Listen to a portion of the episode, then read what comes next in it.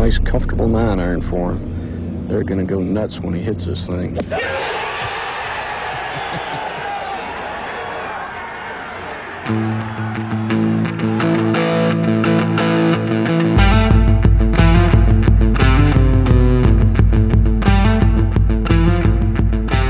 Yesterday's price is not today's price. Yo, yo, yo. What up, friends? Uh, welcome to the Golf Gambling Club weekly meeting here on Monday nights before Monday Night Football. Uh, this is the Preferred Lines podcast. Welcome in. It's a golf gambling podcast. Uh, we're going to talk a little bit about last week, a little bit about this week. If you're here, do me a favor like, subscribe, you know, all the jargon, do all those things. Drop your name in the comments uh, just so that I know you're here. As always, if you could jump on over to the PL Preferred Lines YouTube page. Um, say hello. I'll try to bring you up. I'll try to address everyone in the chat. Uh, we are proudly brought to you as a member of the Fantasy Points Media Group. Interested in signing up? The promo code is Lines22. That'll get you 10% off a sub. They've got probably one of the uh, most talented, experienced, knowledgeable teams in terms of football that you will see all year. Um, so they've got awesome fantasy and DFS content, lineup builders, optimizers, um, you know, articles that, that from the top guys of the industry. Uh, check them out, Fantasy Points Media Group. Here's what's on tap for tonight.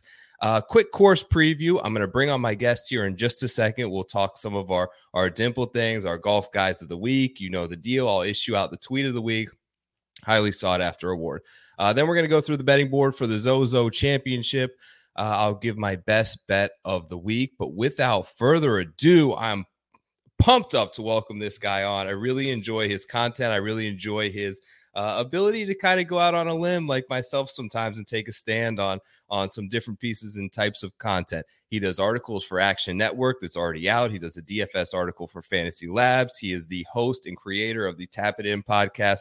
Also, Lost for Words with my boy Tom Jacobs that I'm good pals with. Welcome to Preferred Lines, Matt Vincenzi. What's up, dude? Hey, what's up? That was quite the introduction. I'm uh, pretty pumped about that.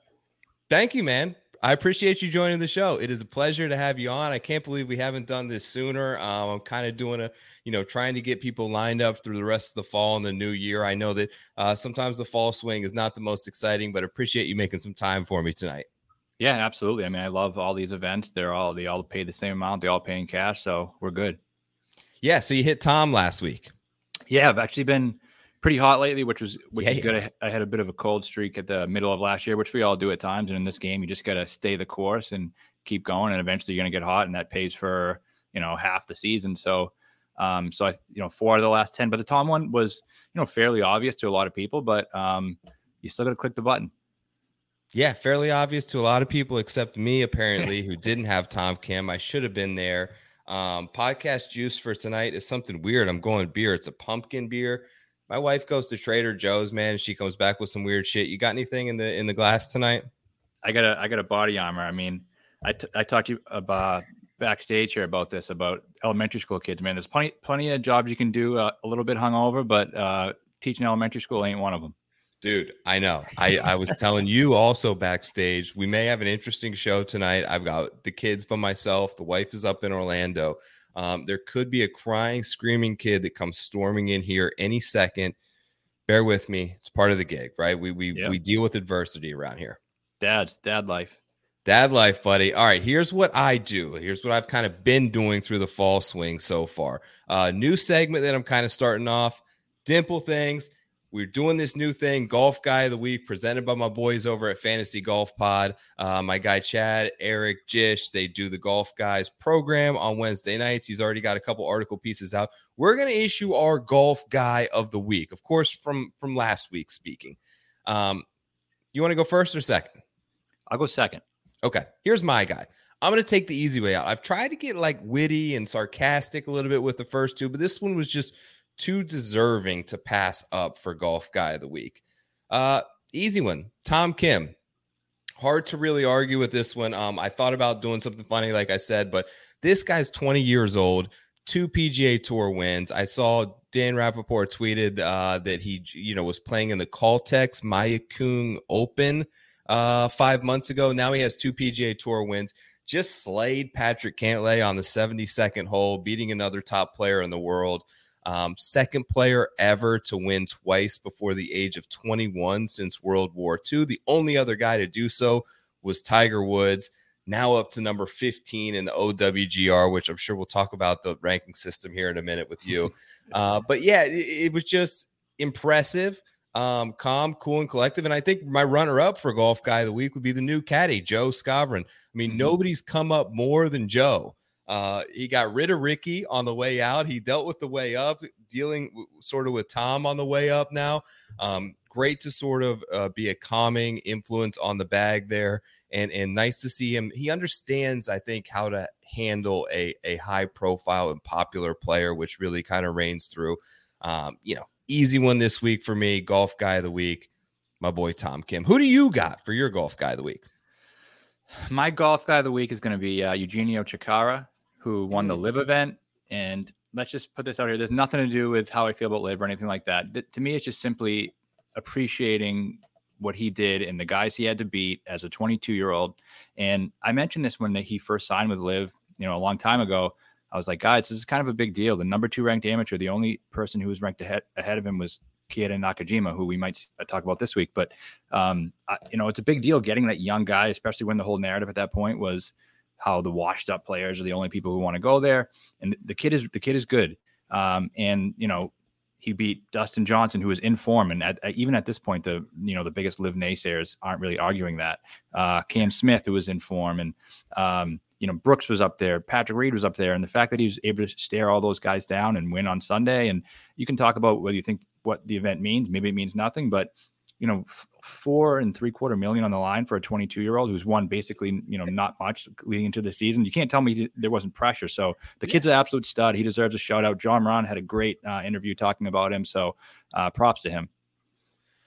Let's talk about it. Let's get right into it. Um, you and I, I, I, think you especially. So you went to a LIV event, correct? You've you've yeah. been very open, and I think you've been very fair to them.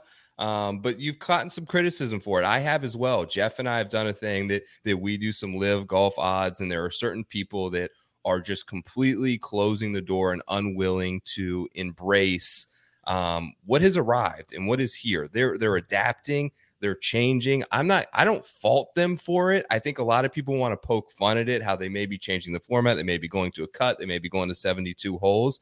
Um, where do you stand on like the future of what LIV tour looks like next season and how does that potentially impact what we see on the pga tour week in and week out you know the first thing just to address what you said at the beginning about how like people are just completely closing the door to it and yeah. it makes it tough for people like us who like people you know liking our content and, engaging in with with us on a daily basis is important for our what we do in the space but mm-hmm. i don't want to be unauthentic or not genuine and i've criticized LIV in some aspects and the pga tour in some aspects and i've said positive things i like to judge everything on a case by case basis i'm not going to put everything into one bucket and everything into one bucket and like I feel like, like you said, I, I think I've been fair and, and, objective, but a lot of people like have accused me of being like paid by LIV, And like they're dead serious when they say it. Um, which is like, man, if, if, if I'm saying this stuff anyway, maybe I should I should be getting paid. But um, going forward, I think people are going to have to accept, similar to what you said,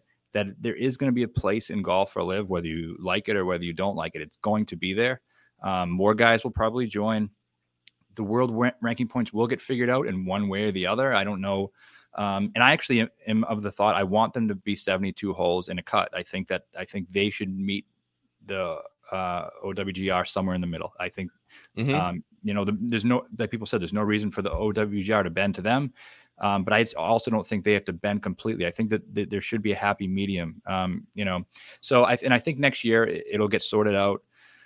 Um, and I think there's a sp- there's a space for both of them. I guess like I still yeah. love the PGA Tour just as much, right? Right. There has to be a space for both. There's the reality is is um if you're going to completely shut it off and ignore it, that's fine. But you're also ignoring some of the best players in the world. And I think that um, I don't know. I, I don't want to make it political. And I think a lot of people are rushing to it.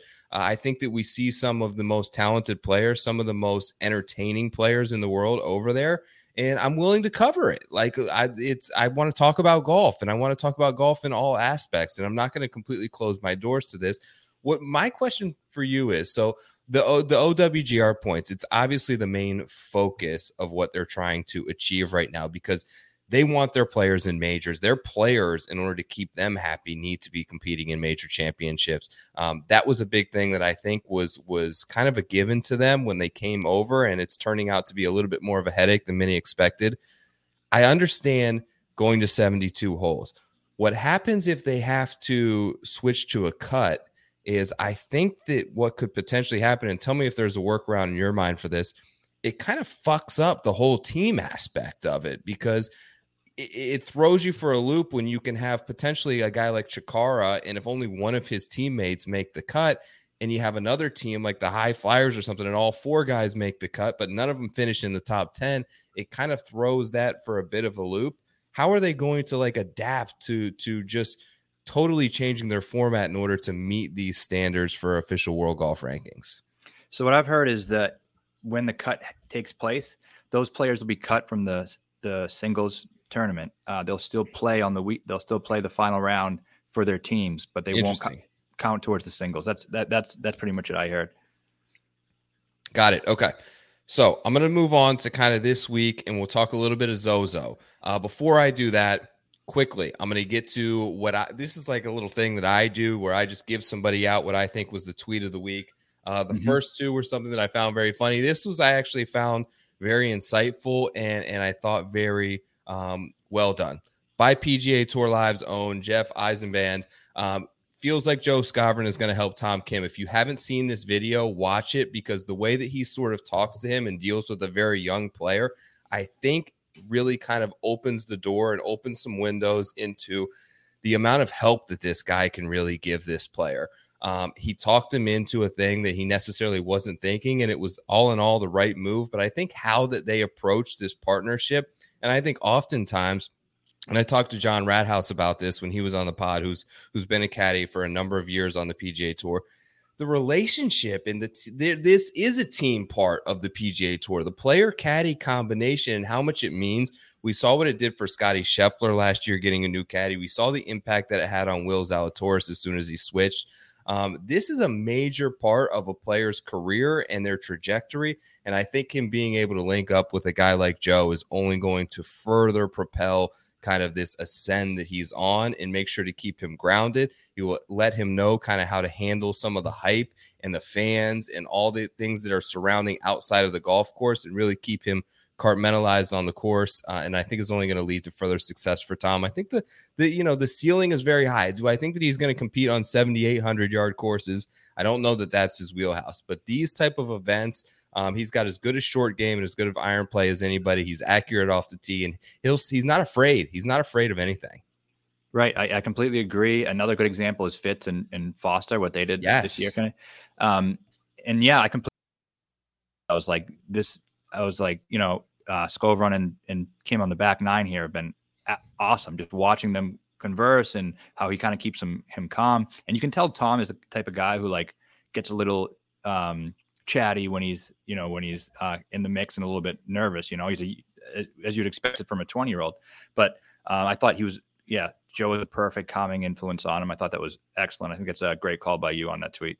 Yeah, appreciate that. Okay, so I'm going to get into this week. Narashino Country Club. I'm going to kind of rattle off some of the basic stats and some of what I'm kind of looking to. And then at the end, I'll see if you have anything to sort of add here obviously uh, right outside of Tokyo, Japan, par 70. There are three par fives, five par threes, which is kind of unusual, a tad over 7,000 yards. Uh, the fairways and rough are that Zoysia grass, which players love. It tends to kind of tee it up very nicely for you.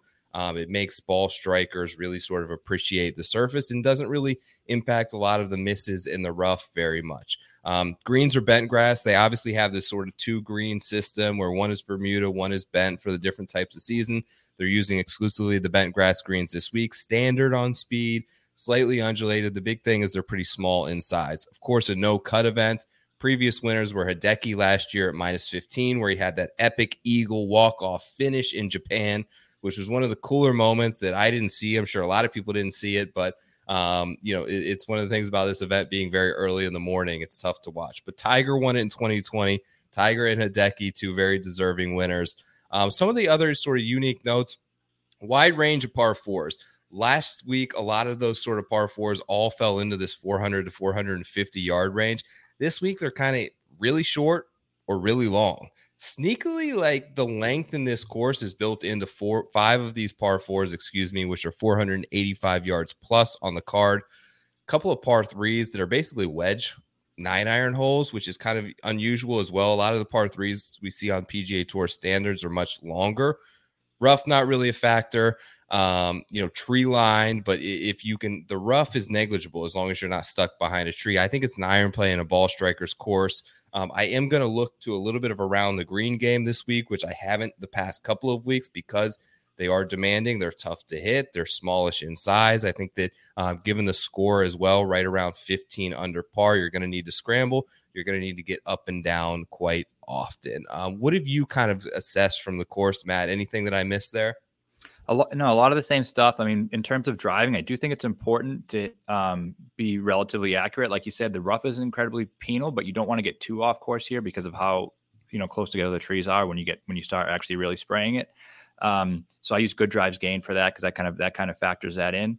Uh, and I I completely agree. Iron players. I mean, a course where Tiger Woods won and Hideki Matsuyama won. It's all iron play, and um, I think there might be. And what you're saying about the green complexes, right? The bent grass and they're um, a little bit complex. I think I don't know if there's a Augusta National crossover with if you look at Hideki and Tiger, obviously that that points to yeah. a lot. But, but I do think they're around the green play is going to be important, like you said, um, and the ability to kind of you know hit a lot of greens in regulation too. That's what I'm looking at.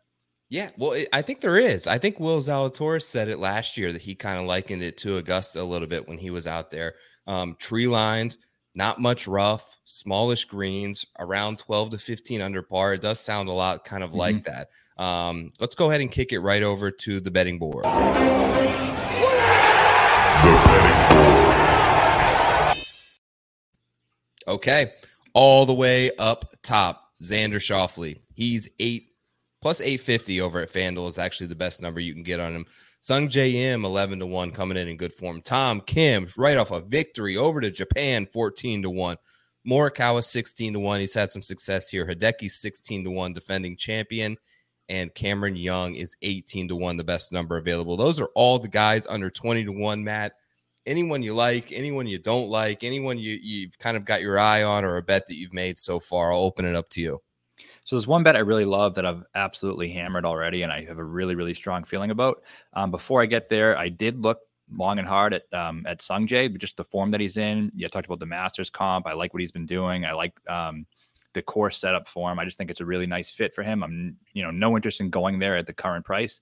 I was actually hoping that I could get maybe a 16 or 18 going into the week when I started doing my research over the weekend, but it's not going to happen, and I'm not going to be there at 11 to one. The guy who who I'm all in on is Collin Morikawa and I okay. didn't bet. I didn't bet him once last year, so not a single time that I bet him last year. I wasn't chasing it. I thought he was out of form. I thought the irons kind of had been falling off, and you know, subpar for him. Even though they're good, they're still not what what he, the level that he was at. Um, I think he's starting to turn it around. He gained 5.2 strokes on approach at the Tour Championship. Um, he played pretty well at the, at the President's Cup. Um, he started really hot at this time of year last year, and then in Japan he was um, T4 in the Olympics, and then he was T7 here. Uh, so both starts in Japan. He's half half Japanese. He's talked um, about how much it means playing in front of the in front of the fans. We saw that kind of pay off for Xander at the Olympics. Um, you talk about an iron play, right? He wins where Tiger wins. There's a big correlation there, and I think you know the best iron player in the tournament is a, is a good place to start. Yes, I think that he is a good place to start. I've got one as well, and this is kind of God, man, this is kind of a weird one for me because I don't normally do this, but I did it, and I've in full transparency. I've got to be, I've got to be open with this show and be honest. I bet Xander. Um, he's eight to one. I don't love the price. I like that it's a shortened field, and we've just been seeing. We almost saw it with Cantlay last week. We saw it with Homa. Um, I don't know if it's a thing where these top players are necessarily beginning to separate themselves and create a little bit of a larger gap between them and the rest of the field.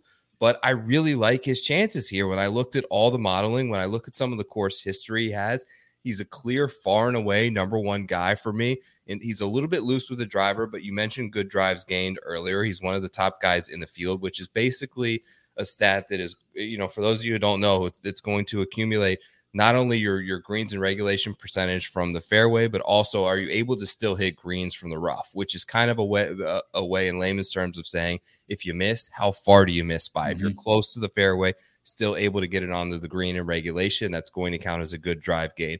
The ball striking numbers are of course there. The President's Cup stuff, I thought that he was great. Speaking of President's Cup, uh, shout out my guy Tim Waters for sending me over this hat who was at the President's Cup. Um, I appreciate you. You dealt with the hurricane. You sent me a hat. You're a cool dude, Tim. Thank you. Back to Xander. Um, look, he's played well here. He's a great putter. He's a great ball striker, really good in scrambling. And what I kind of looked at was the, the the awkwardness, Matt, of a lot of these par fours where they come in this awkward range of really long or really short. Um, he's got this sort of gap when I look even long term and short term at some of his proximity and approach numbers where he's really, really solid and, and fundamentally as good as anybody from like 75 to 125 yards. And then when you bump it up to like 175 to 225, he's really good there, the best in the field.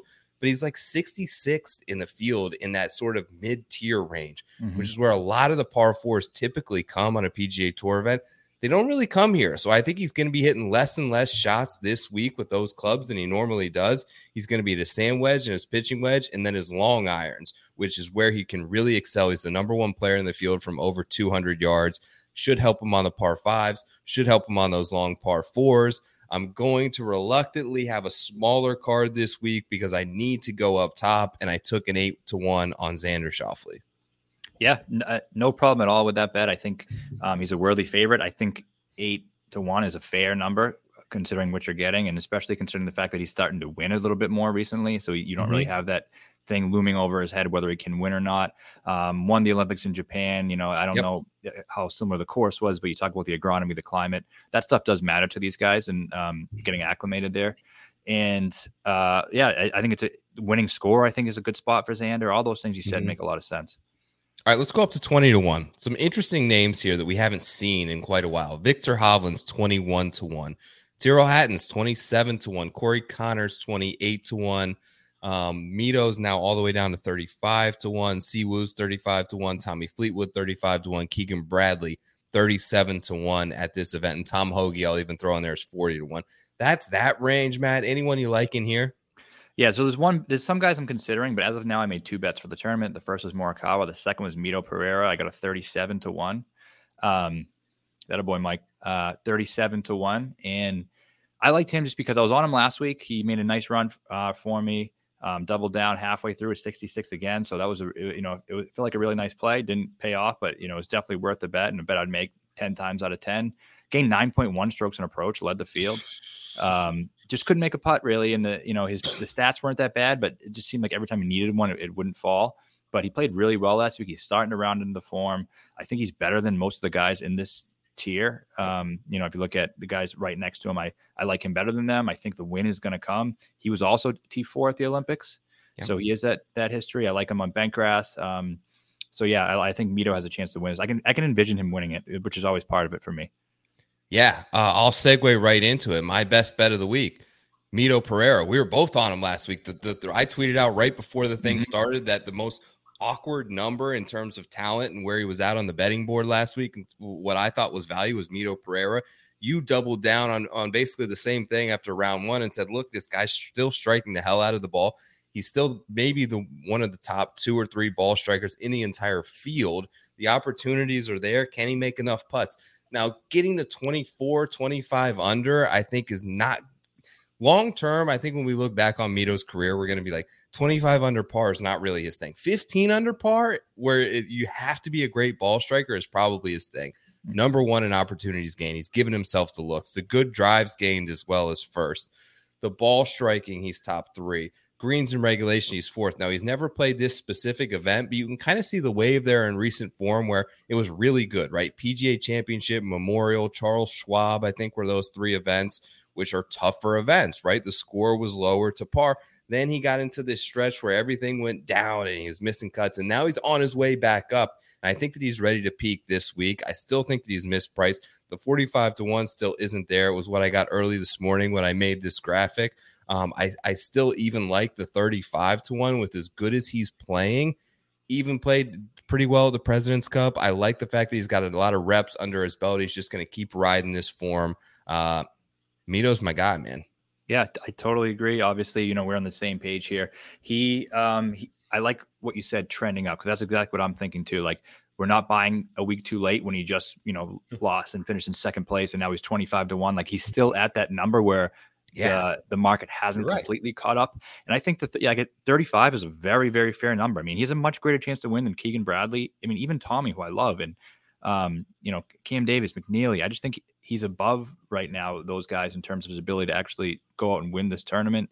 Um, he's like uh, Niemann too. Like they both love bent grass. All his wins in the Corn Ferry Tour are on bent grass. So hmm. I'll, I'll only Good bet stat. him on bent grass every single one. Um, you know, and pretty much everything he's contended in has been bent grass. So uh, that's one of the first things I look for. And I, I, so yeah, I'm completely with you. Good stat on the Corn Ferry Tour. So did you say there was another guy in this range you had? No, well, I was no one that I've bet. So right now, the only two other guys I looked at, I was looking at Hovland at 21. Mm-hmm. Um, I, I always go back to him. I'm a, uh, you know, he's, I'm a huge Hovland guy. He's, you know, and one thing that I said, which is kind of talking me off of him, was like when he was at the Open Championship and he was in the final group with Rory and he was one shot back. Yep. Saturday night, I thought he had zero chance to win and and that's a guy who's 25 to 30 to 1 to win the tournament. So how can you really go back to a guy who I don't have the confidence in right now? And this is in the Open Championship, so he definitely can win this, but um, he just hasn't shown the ability to close the way I want him to close yet in a field, you know, that's that's better than the Mayakoba or the, you know, Puerto Rico or whatever. Um, I still love him. I still think he's a chance to win. 21 is I think a bit of an enticing number. Um, but yeah. I you know, I don't know. What do you think about him? yeah, he was that was that was that's really all it was for me. And it was like, do I go Hovland and maybe one more in this range, or would I rather just take Xander? And really, mm-hmm. the only I kept coming back to the only thing that I really like about Hovland is that number is 21 to 1 and getting more points on it. And I always try to assess like it's like what they say about football, like you're not betting the teams, you're betting the number but it's some degree like and i've always tried to play golf that way but it's feeling i'm feeling like a shift sort of in my strategy and i really have to like assess what are the i think this player's chances of winning i like hideki i like morikawa i like Z- i like xander i like these guys at the top a lot more in terms of what i think the win equity is right now than vic and one more which is why i kind of went up there you know for me um, 40 to 60 to 1 range, kind of a meaty range here. Cam Davis just sticks at this number 42 to 1. Mav McNealy's 42. Sahith is back 45 to 1. Stallings 45. Bezuidenhout 50 to 1. K.H. Lee 50 to 1. NeSmith, great week last week, 50 to 1. I thought he was going to pull out solo second, but can't let drain that putt uh, for triple. Munoz is 50 to 1, Straka 50 to 1, Herbert, Riley, Grillo, they're all kind of in this range. Is there anyone that, that's caught your attention? No one that I'm betting. Um, Davis obviously makes sense um, based on some factors, but I, the good drives gain thing, I don't even look what he is, but I just can probably guarantee that it isn't good because I, he just has the tendency to absolutely spray it every once in a while. And um, yeah, 65th. yeah, I just figured, and and just yeah, I don't trust his ability to kind of um, keep the ball where it needs to be played in a in a tougher course like this. You know, those straight ahead Rocket Mortgage, 3Ms, those places where you can kind of just play the course right ahead of you and they're not really complex. I, I, I like him better at those types of places. So uh, Munoz was really good at the Olympics. I, you know, I'm still kind of using that a little bit. There's no one in this range who I'm actually going to bet. Grillo, I, uh, man, I was down that road two weeks ago and just, uh, I don't trust him, but no. Yeah, there are formats I think for Grillo, um, fantasy, cash mm-hmm. game, an app like Jock Market where you're just trying to beat like a baseline expectation level of like, okay, if he finishes uh 16th, he's going to make me money this week. Betting him to win's a different thing. I, I I half bet in on this guy, and I and I may put in my full normal wager, but I just wanted to get a piece of it, and it was Munoz, mm-hmm. um, fifty-five to one you mentioned the Olympics. He's also been really good here. He's top five in strokes gained total. And, you know, it's only two events going back to Narashino here at this event, but he's been very good. Um, I thought that he was solid at the President's Cup. I thought that he was like, we didn't make enough of him beating Scotty Scheffler on Sunday. Yeah. Um, that kind of, with all that happened with Tom Kim and the USA win, that kind of got lost in it. But Um, he was he was a part of like a big parlay for me that I was sweating. Uh, you know, it was a huge underdog. Uh, he he played better than Scotty nearly all day and was able to to to pretty easily beat him.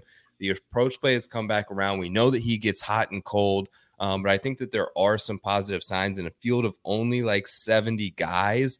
Um, if you believe a little bit in a guy is 55 to 1, I think that you have to take. That's why I kind of half bet him, but he was the only one that really I had a little bit. You know, I thought about NeSmith um, as well, but Munoz is a guy I'm a little bit more confident in closing the deal if we're talking about outright bets and, and actually getting a win.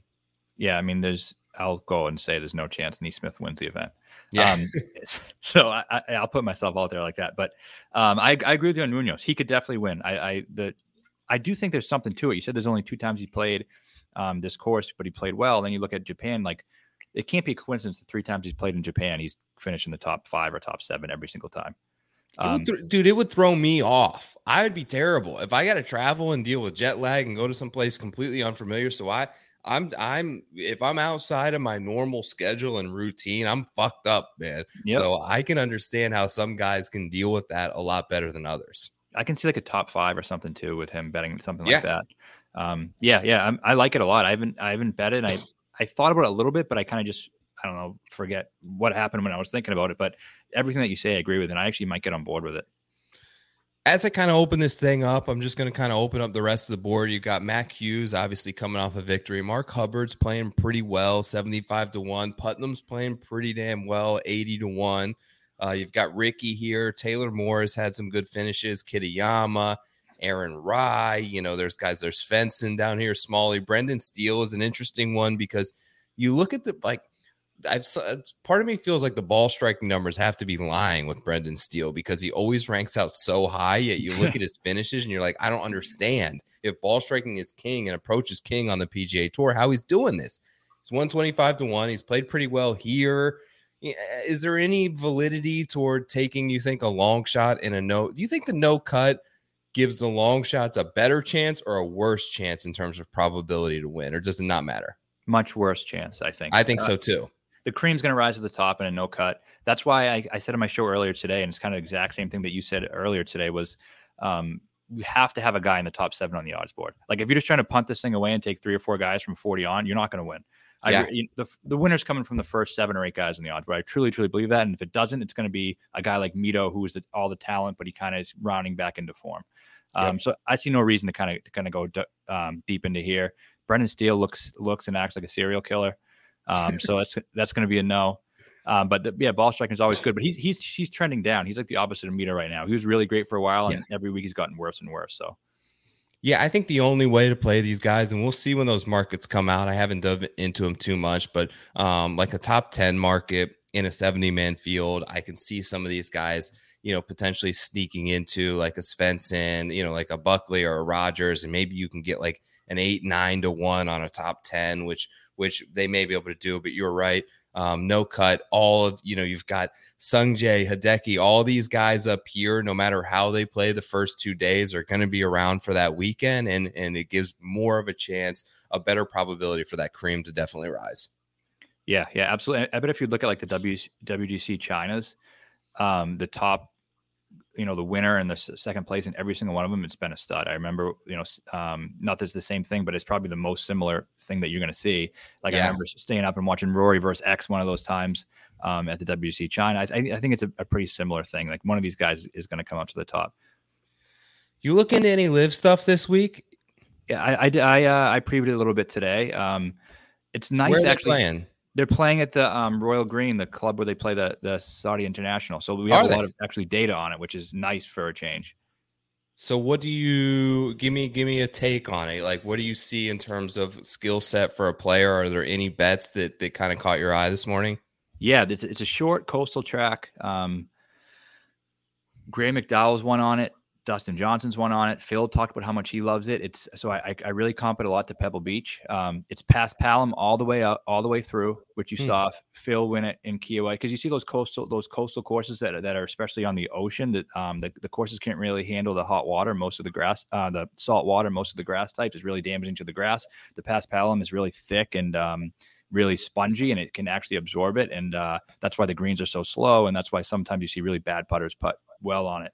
Um, so, you know, something like that. That's why Hovland wins on paspalum. But um, so I, th- I, think Phil makes sense with the Pebble Beach correlation. You had McDowell winning there. It's really short. It's a par 72, only 7,000 yards. Wow. Um, but when DJ's played on it, he's dominated. He is uh he's like Cantlay last week at, at Shriners. He's um hmm. in the last four times there, he's first, second, first, eighth. Jesus. Well, let me ask you this because I had this take last week with Jeff, and I didn't hit Chacarra, but I think the take still kind of rings true. I think the best in terms of getting betting value out of LIV, I think the best thing for us as the better that could have happened were DJ and Cam Smith going back to back. Mm-hmm. They're such heavy favorites. I do think that um trying to figure out the white raider phrase this if this if if every LIV event was 72 holes i think the probability of it coming from the top would be better the mm-hmm. fact that it's only 54 holes i do think can kind of open this thing up and and it's harder for these guys it's harder for dj it's harder for cameron smith to win it opens up a little bit of variability where you know you have a bad five hole stretch and you could totally be out of it. Where if it were 72 holes, like like we said in this event, with all these guys getting there, the cream the cream could eventually rise. It does feel like with them at plus 450 and plus 600 to one.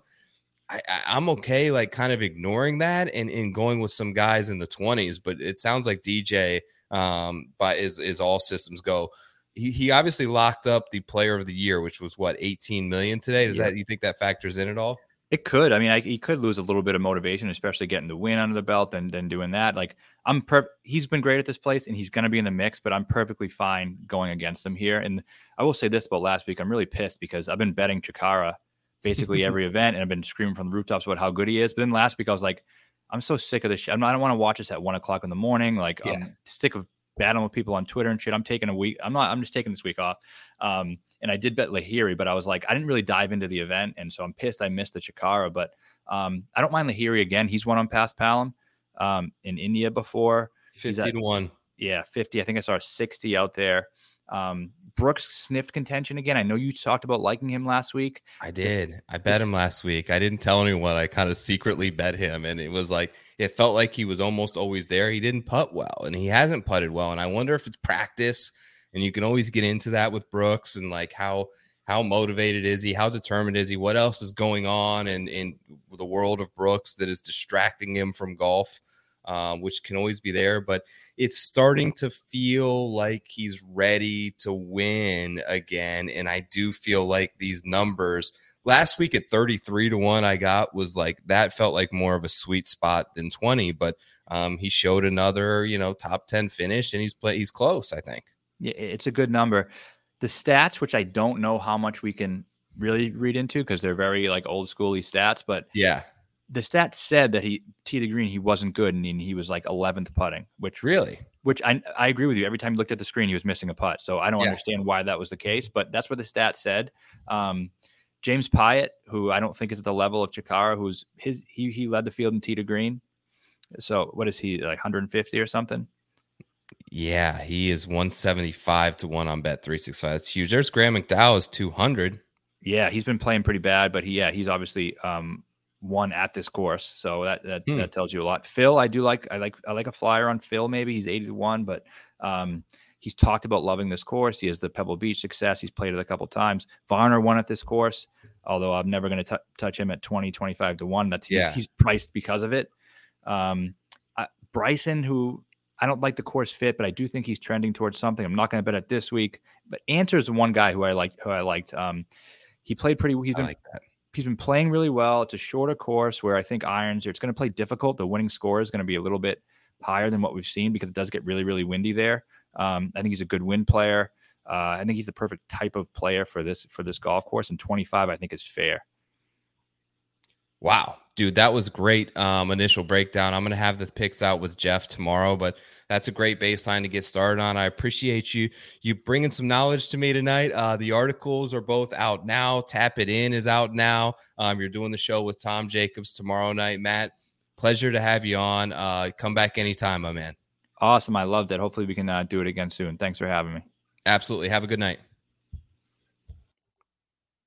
All right, all right good stuff. Um, was really good to talk to him. I, have been uh, wanting to for quite a long time, so I appreciate him making some time to come on the show. A couple of dads, uh, a couple of guys with a lot of vowels in our name, so it's it's always good to bring uh, fellow compadres on here. Um, yeah, good LIV stuff. Good luck at the Zozo this week. I wish you all the best of luck. Enjoy your Monday night. Um, give the show a like and a subscribe on the way out. Thanks again. Peace.